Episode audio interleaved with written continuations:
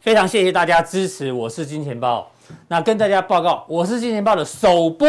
什么叫首播呢？就是当天最新的节目呢，会在我是金钱豹的 YT 频道，然后每天晚上大约吃饭时间，好不好？七八点的时间呢，每个交易日呢，我们都会有最新的这个讯息跟大家做讨论，好不好？那也记得按赞、订阅、加分享。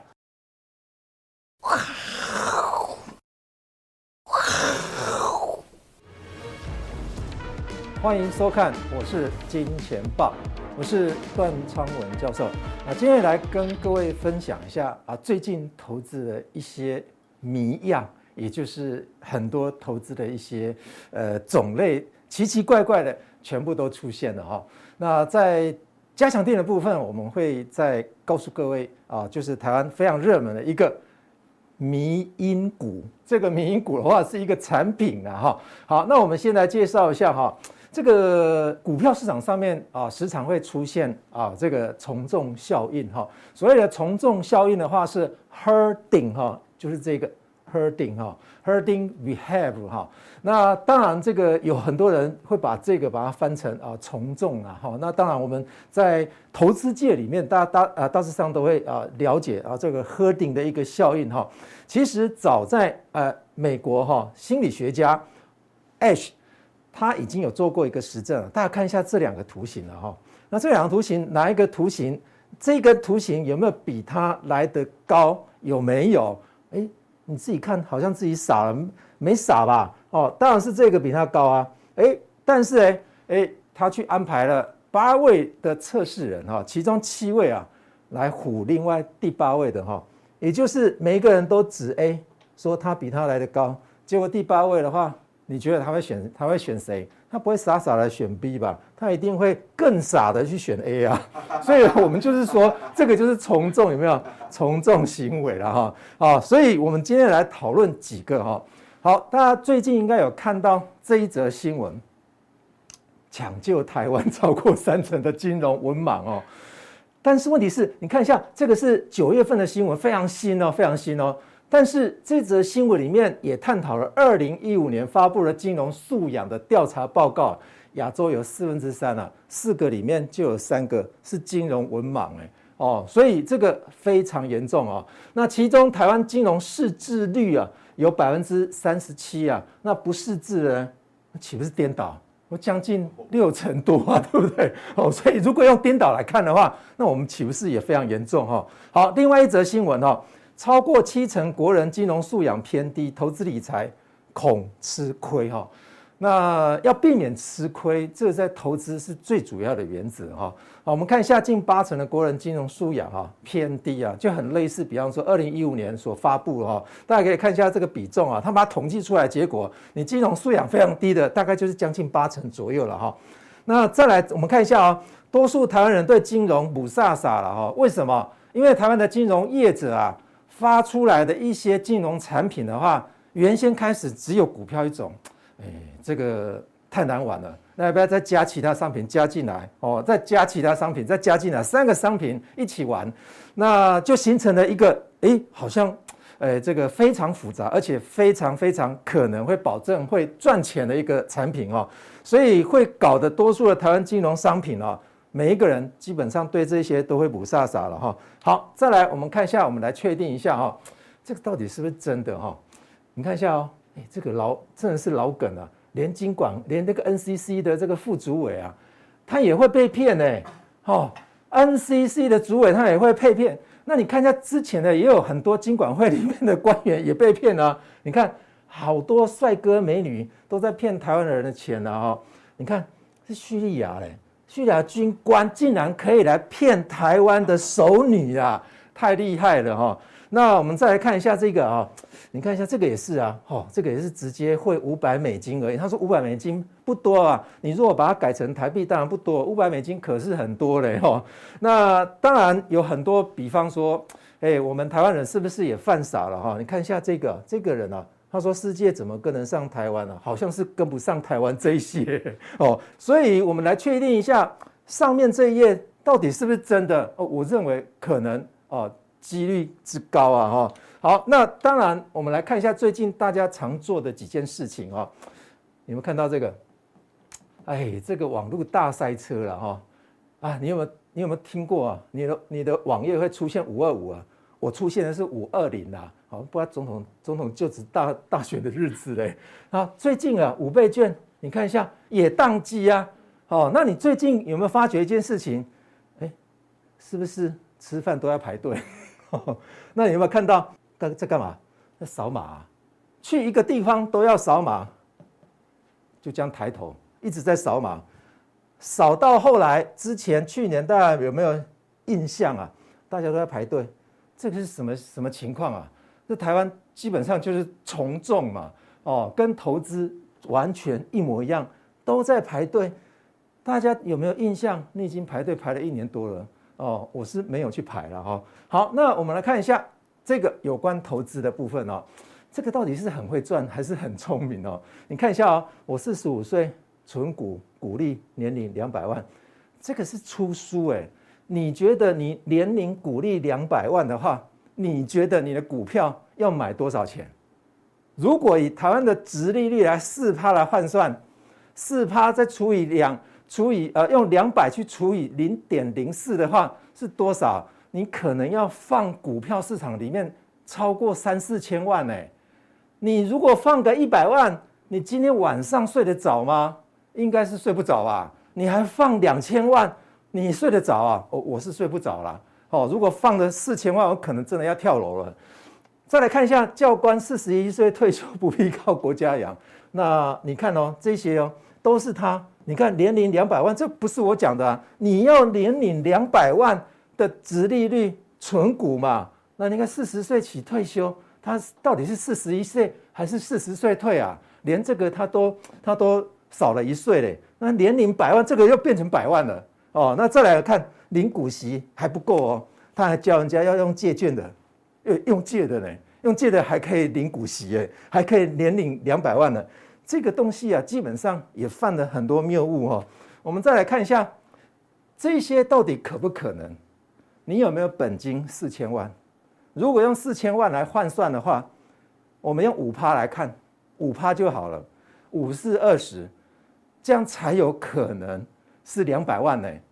你放在股票市场，我问你，我问大家，你放一百万或者是放放一千万，你哪一个会晚上晚上会睡会睡不着的？那当然是钱越多，那个要吃安眠药的几率是越高了哈。好，再来我们看一下，最近股市哈常常玩这种游戏啊，我可以跟各位报告哈。什么叫当冲？什么叫领股？什么叫存股？哎，这可是有顺序的哦。你有没有觉得说去年啊，当冲其实前年就开始在当冲了啊？哦，只是说减税降税的议题一直在存在哈。当冲完之后，你有没有看到它当冲还有 SOP 耶？当冲还可以 SOP，方法用完之后亏损累累，没办法了，没钱了，干脆买领股。零股买完之后又赔钱，没有钱的，股票又亏损累累，不愿意卖，那干脆存股，那不就是一个顺序吗？那你想想看，如果存股这个也可以连连 你两百万股利耶，那岂不是他要四千万、五千万的资金放在股票市场上面？那他你有没有看到他有黑眼圈了？有没有？没有嘛？没有黑眼圈代表他有没有这个本金？基本上没有，这也是一本书啊哈，所以。你看，这个都是领股啊，领股五百块钱有涨。请问各位，如果你是学生的话，你用五百块钱去买个台积电，纵使让你赚百分之百，一百趴，比这家伙还厉害，一百趴好了，那也只剩一千块钱而已啊。那干脆去领五倍券，可能比较实在，对不对？好，再来，我们来看一下，以上你看到这些，你会不会觉得，哇，好羡慕哦？好，一直来我们都很羡慕这些人啊。再来呢？有没有崇拜的？哇，五体投地的更是有啦。报章杂志还登出来说：“哦，法人，我认错了。法人怎么会认错嘛？哦，你只要一个人出来说他赚了多少钱，你就好羡慕他。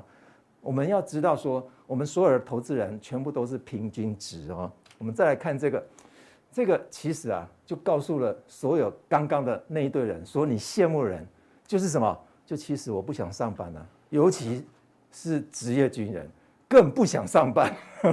所以你就会看到说，最近的股神也非常多了哈。你会不会觉得最近股神特别多？有啊，连教官、护士、警官什么都来啊。所以到底谁是股神？你觉得是他呢，还是插鞋桶的？哎，还是猴子掷掷骰子的哦，还是这个日本的谐星呢？他也赚很多钱啊！他只要搞笑，跟一些影片出来的结果，哎，去投资是一模一样的报酬率啊！好，再来，这些人的投资策略到底是什么？你觉得他是会是用功努力的，用功努力，还是掷骰子，还是掷飞镖，还是掷铜板？还是跟澳门赌场一样，反正我就赌几率而已。最后最近非常热门的，还是你用 AI。告诉各位，这种 AI robot 的 advisor 的部分，在美国啊，就是跟掷铜板一模一样，它会成功的几率就是跟掷铜板的。这个 AI 是我们人发明出来的，结果你还用 AI 去做投资，哎，这个。简直就是跟掷铜板是一模一样，你就到时候你如果亏损，你就不要去怪这个 AI 人工智慧哈。好，再来我们看一下这个美国投行所建构的这个垃圾股的投资组合啊。那当然这个投资组合的话，它怎么组合？当然就是这样做啊哈。它随机选取啊美国快倒的这个美国上市公司，你看一下哦，这个是违约信用几率非常高的啊。他都选这一些股票，那这些股票在美国被定义成垃圾股，你就看一下蓝色的，是摩根士丹利 USA 的美国的指数。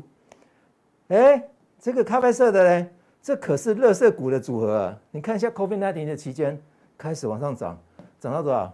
你有没有看到？这是两百趴哦。所以哎，不要去羡慕哈。好，其实啊，我们看到上面这些的结果。我们可以一件事情，你看到别人买什么，你就想要去追；你看到哪一档股票涨翻天了，你就去追。追完之后的结果，下场半数以上基本上都非常凄惨。所以这个就是什么？哎，在 从众啊！你在马路上你看到这个人，你会不会也顺便抬头？绝对会。你若不会，你真的是 special 哦。哦，你看到这几个人在马路上走路的时候，哎，越来越多了。好，猴子也是一样啊，猴子啊，你有没有看到猴子？常看到有动静，它一定是往上观望。再来看一下很热门的一很热门的一个影集《阴尸路》啊，你看他们都是集集体的，它也是在反映一种行为，人类的一个投资行为，全部都要从众啊，最后只剩下一个。存在而已，这个就是会投资会非常成功的一位人士啊啊！但是你是他吗？问题是巴菲特全世界也只有一个哈，大家要知道这个定理哦。好，投资人人性的一个阴暗面哈，我们看到最近两三年来，连美国也都是这样子啊，都是喜欢追求的就是世世俗的一些知识哈，也就是。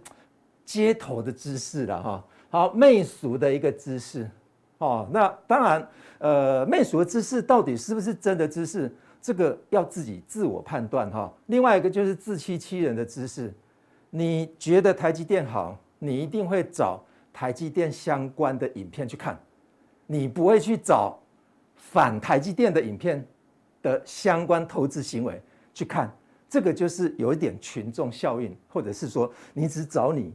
啊，这乐于看的一个影片，再来兴趣缺缺的大部分都是正确的知识啦，所以我可我我们可以想见一件事情哦，未来哦，原本我们是从人猿进化到人类，结果你有没有觉得最近脖子都非常弯哈，而且非常酸哦，都投入到这个学生现在也不用上课了，全部都网课啊，哦，那所以看一下全部都进去了，越来越回归人猿，你看一下这颠倒导致的。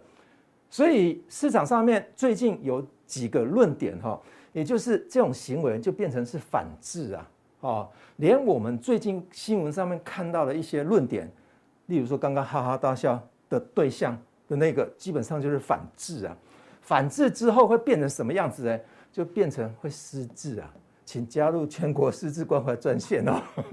那记得啊，不要反智啊，要要有智慧的一个去去投资哦。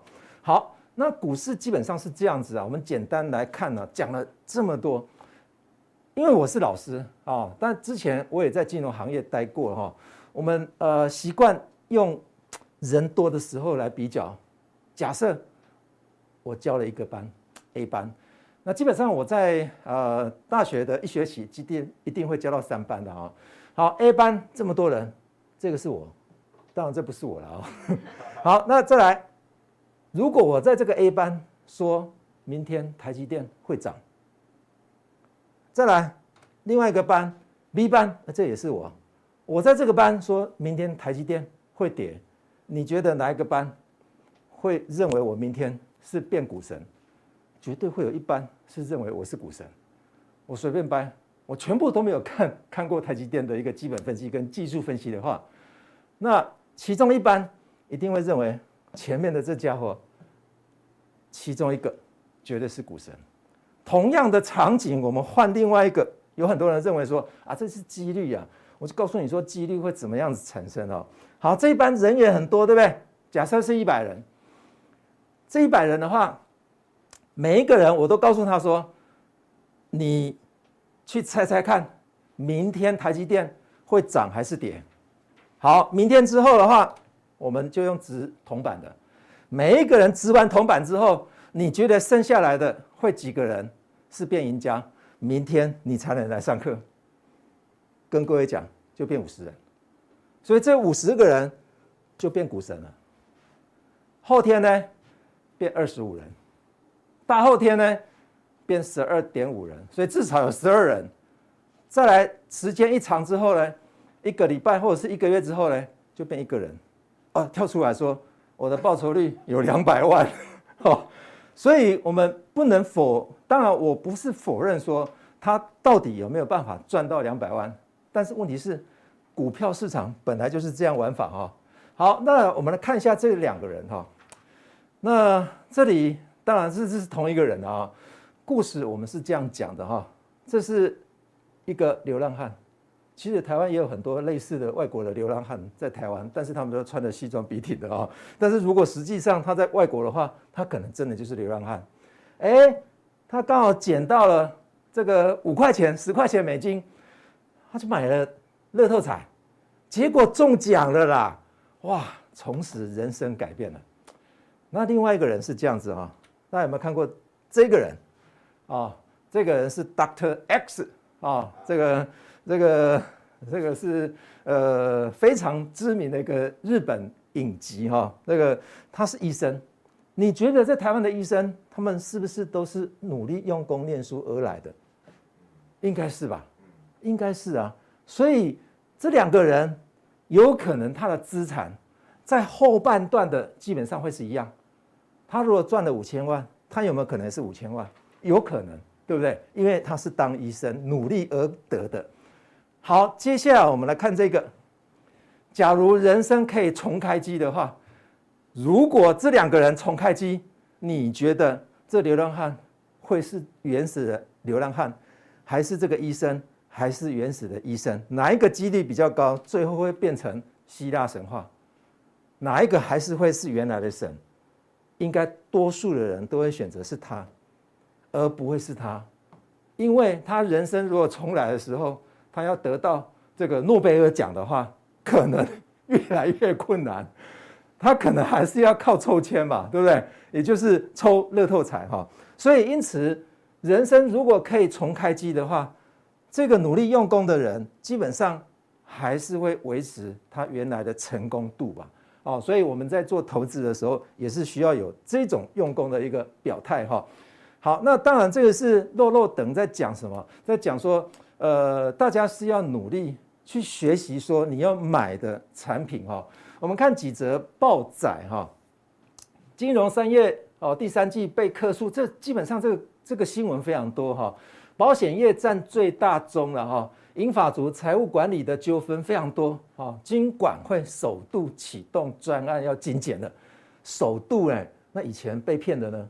奇怪，这金管会到底干嘛啊？好，那我们看一下投资型保单，哇，看看到投资型保单纠纷非常多哈，尽管会你提高强制赔付一百二十万，哎，这个可是投资型保单大家都是超过一百万呢，你只强不强制投付一百二十万？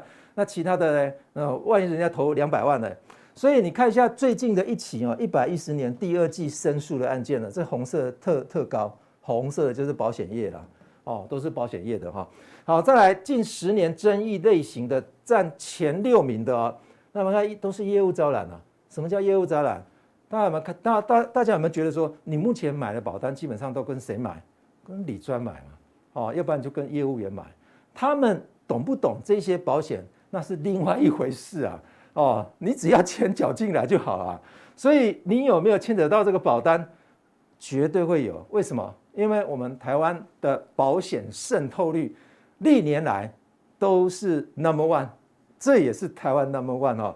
所以因此我们在加强定的时候，我们会来介绍你如何去看待这个投资型保单的一些内容，请。各位可以来等待，你自己如果保单，你可以准备看一下你的全名到底是不是类似投资型保单的一些啊内容，我们呢可以来比对一下。好，那今天的普通题就到这边，谢谢。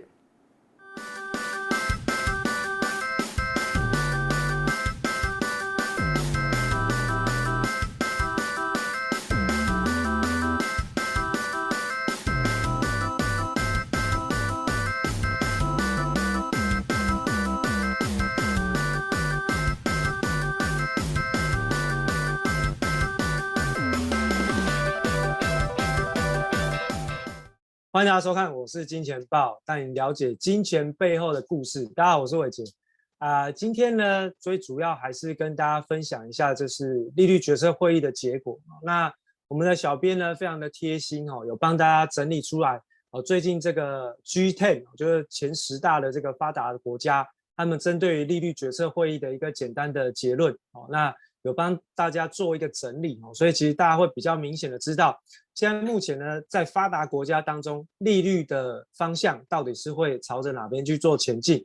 那另外呢，在新兴市场国家的部分呢，我们也挑出了巴西当成是一个观察指标哦。那所以大家会明白的知道说，哎，现在的利率政策其实在全世界来讲是有比较明显分歧的一个发展哦。那我们就先来看一下这张图哦。那包含像是在呃这个挪威央行的部分哦，它确定升息一码哦，来到零点二五。哦，那这个是 G10 工业国家里面的这个升息的第一枪哦。那这个的确是让整个世界上面开始针对于利率环境的一个改变，有一些些明显的一个警觉了哈。那至少呢，在全世界当中呢，过去的宽松的这样的一个政策已经开始出现了转折的一个发展。只是说呢，这个挪威央行它可能在全世界当中，虽然它是。前十大的工业国家的经济体，不过呢，他们在这个金融的市场上面，其实参与的程度也不多，所以其实只能够把它当成是一个方向性的参参考跟指标。那其实比较重要的要观察的其他的国家，包含像是在英国央行、加拿大央行跟这个欧洲央行。哦，那当然以现在目前我们看到英国央行的部分，他们认为呢，在现在目前来讲呢，哈，这个年底之前的通货膨胀。会来到稍微高于百分之四的一个水平，但是呢，他们认为这个通膨应该有可能是暂时的哦，所以其实他们就把这个基准利率呢仍然维持在百分之零点一，也就是没有去做任何的调整哦。但是呢，在之前的这个购债计划的调整上面，他们是已经开始领先做购债计划的缩减哦，只是到目前为止并没有进一步的缩减的规模，就维持跟上一次一样哦。那所以这个是英国的央行利率决策会议。那我们看到。在这个台湾的央行也刚刚结束了这个理监事会议哦，那在同重贴现率的部分呢，也维持在一点一二五的百分点，也没有做调整哦。那所以呢，这是进入到了一个利率连六动的一个情况。那在 GDP 的部分呢，呃，央行总裁呢是把它上修到了啊五点七五哦。那今年原先预估呢，大概是在五百分之五左右的一个出头水位，那他就把它上修了哦。那现在目前看起来。国内的这个物价水平啊，我们官方统计出来的数字呢，大概就是维持在一点七左右，而核心的 CPI 大概就是在一点二不到的水准。好，所以我们看到这个数字，你就知道台湾哪里有什么通货膨胀。所以呢，利率不升哦，也蛮正常的。没有通货膨胀啊，干嘛要去升息来应对它哦？对，所以呢，从整个央行的角度来说，台湾大概就是维持一个比较物价稳定的一个环境哦。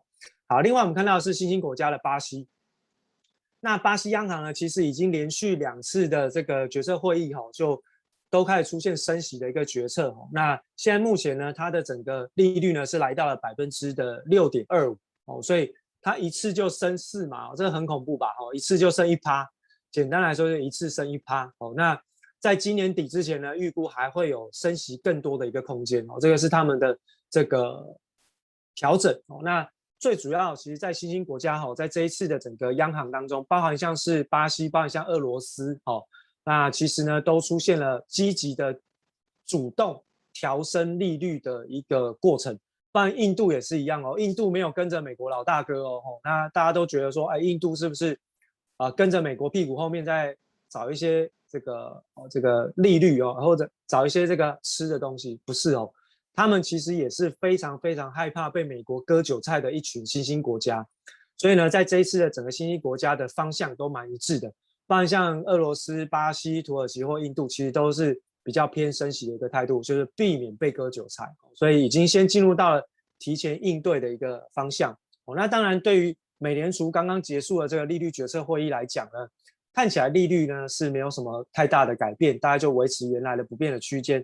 所以我们看到，我们就简单的再帮大家看一下最近公布出来的几个经济数据。哦，那像我们看到是昨天晚上公布了初次申请失业救济金的人数是微幅度的上升，来到三十五点一万人。哦，那比上个礼拜公布出来的数字还增加了哦，大概不到两千人的一个数字。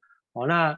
一般还是说维持在看法都是受到了飓风艾达的影响，所以呢，可能还是有一些人哦面对到失业的一个窘境，因为毕竟还是要开始面对的是重整家园的一个动作哦，所以这个申请失业救济金的人数就微幅度的增加，不过这是微微微微微幅度的增加。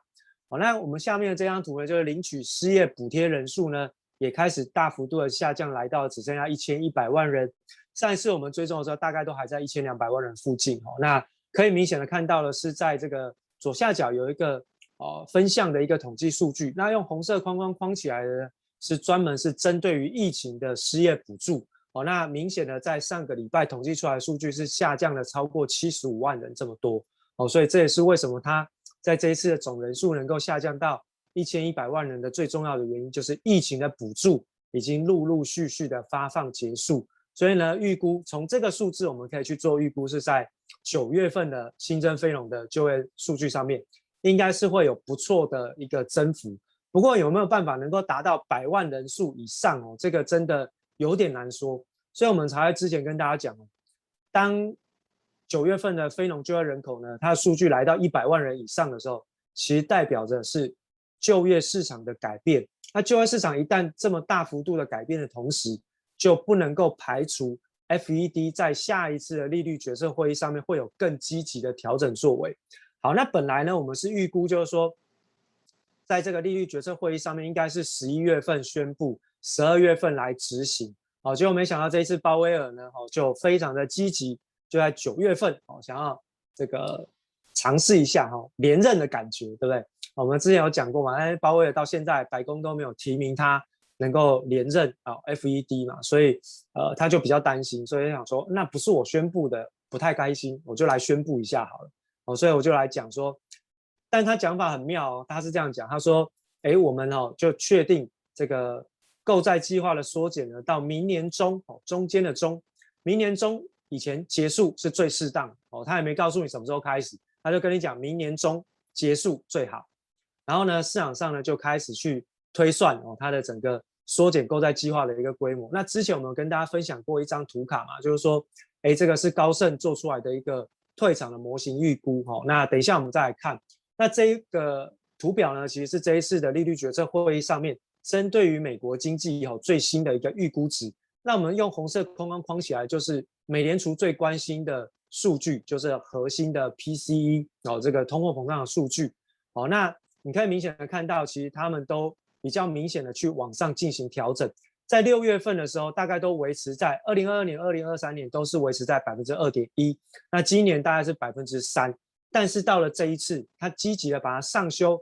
今年哦，全年度核心的 PCE 会来到三点七，然后二零二二年到二零二三年的这个 PCE 的数据会来到二点三跟二点二。也就是说，未来这两年核心的通货膨胀的数据会一直都维持在百分之二以上。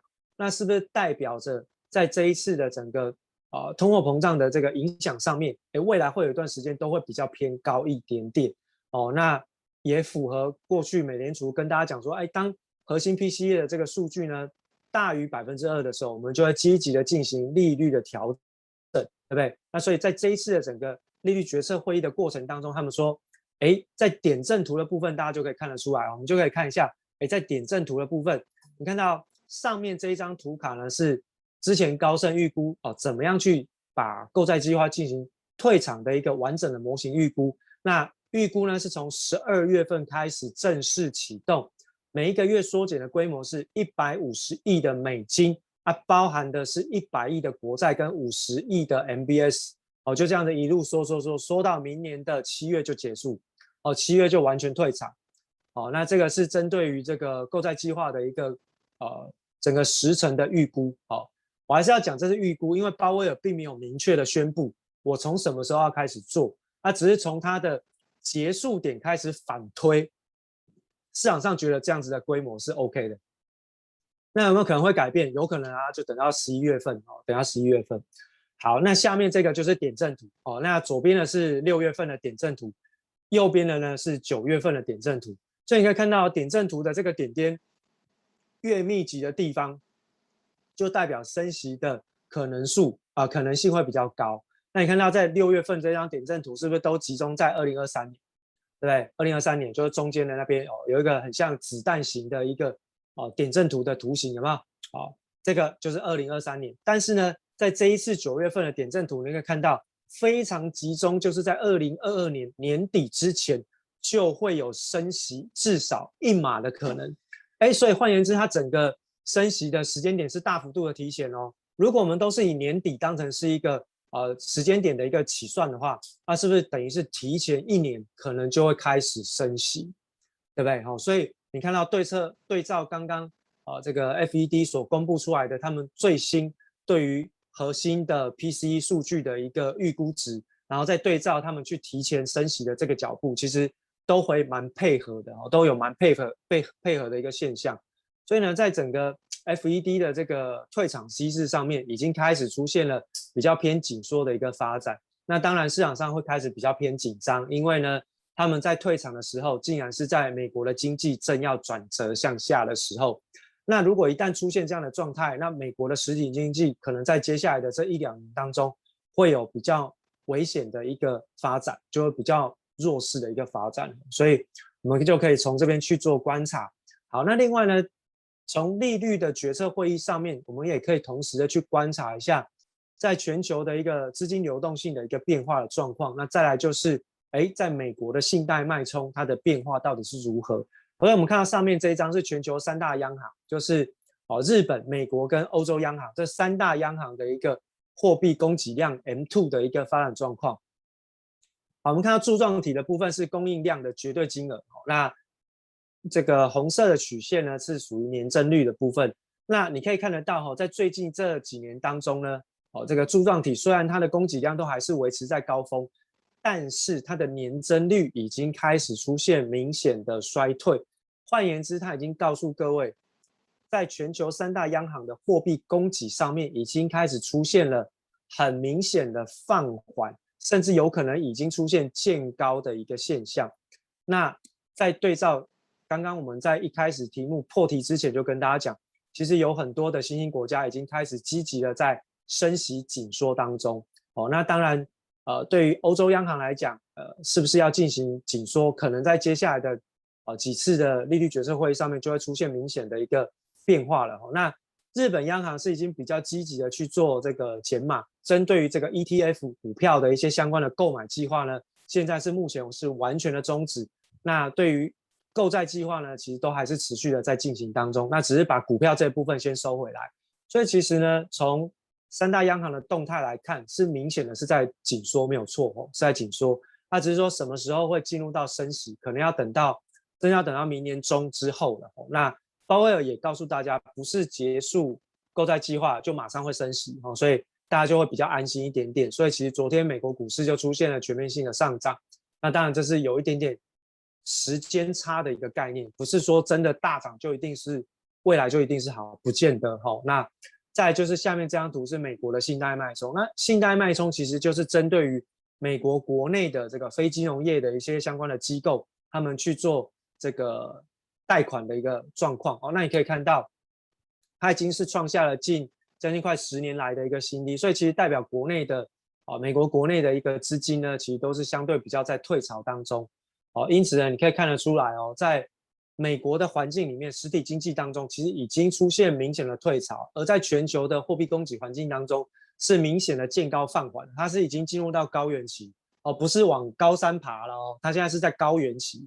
那高原是长什么样子，大家应该就知道。然后它的信贷脉冲，资金的供给量是在下滑哦，所以可能慢慢慢慢的在美国的境内，它会开始出现陆陆续续有一些些资产开始出现呃比较转弱的一个变化，尤其是从高风险的一个资产规划里面，我们就可以看得出来，为什么这一次恒大一出事。这个加密货币就一直崩跌，然后过去这一个礼拜，加密货币其实都跌超过十个百分点以上。为什么？因为资金在退潮，它一定会先从它认知上面最高风险的地方开始撤出。什么是最高风险？知道吗？就是没有信用保证的商品。什么叫没有信用保证的商品？加密货币是一个，高收益债也是一个。哦，所以不要以为说，哎，恒大这件事情只是单一的一个。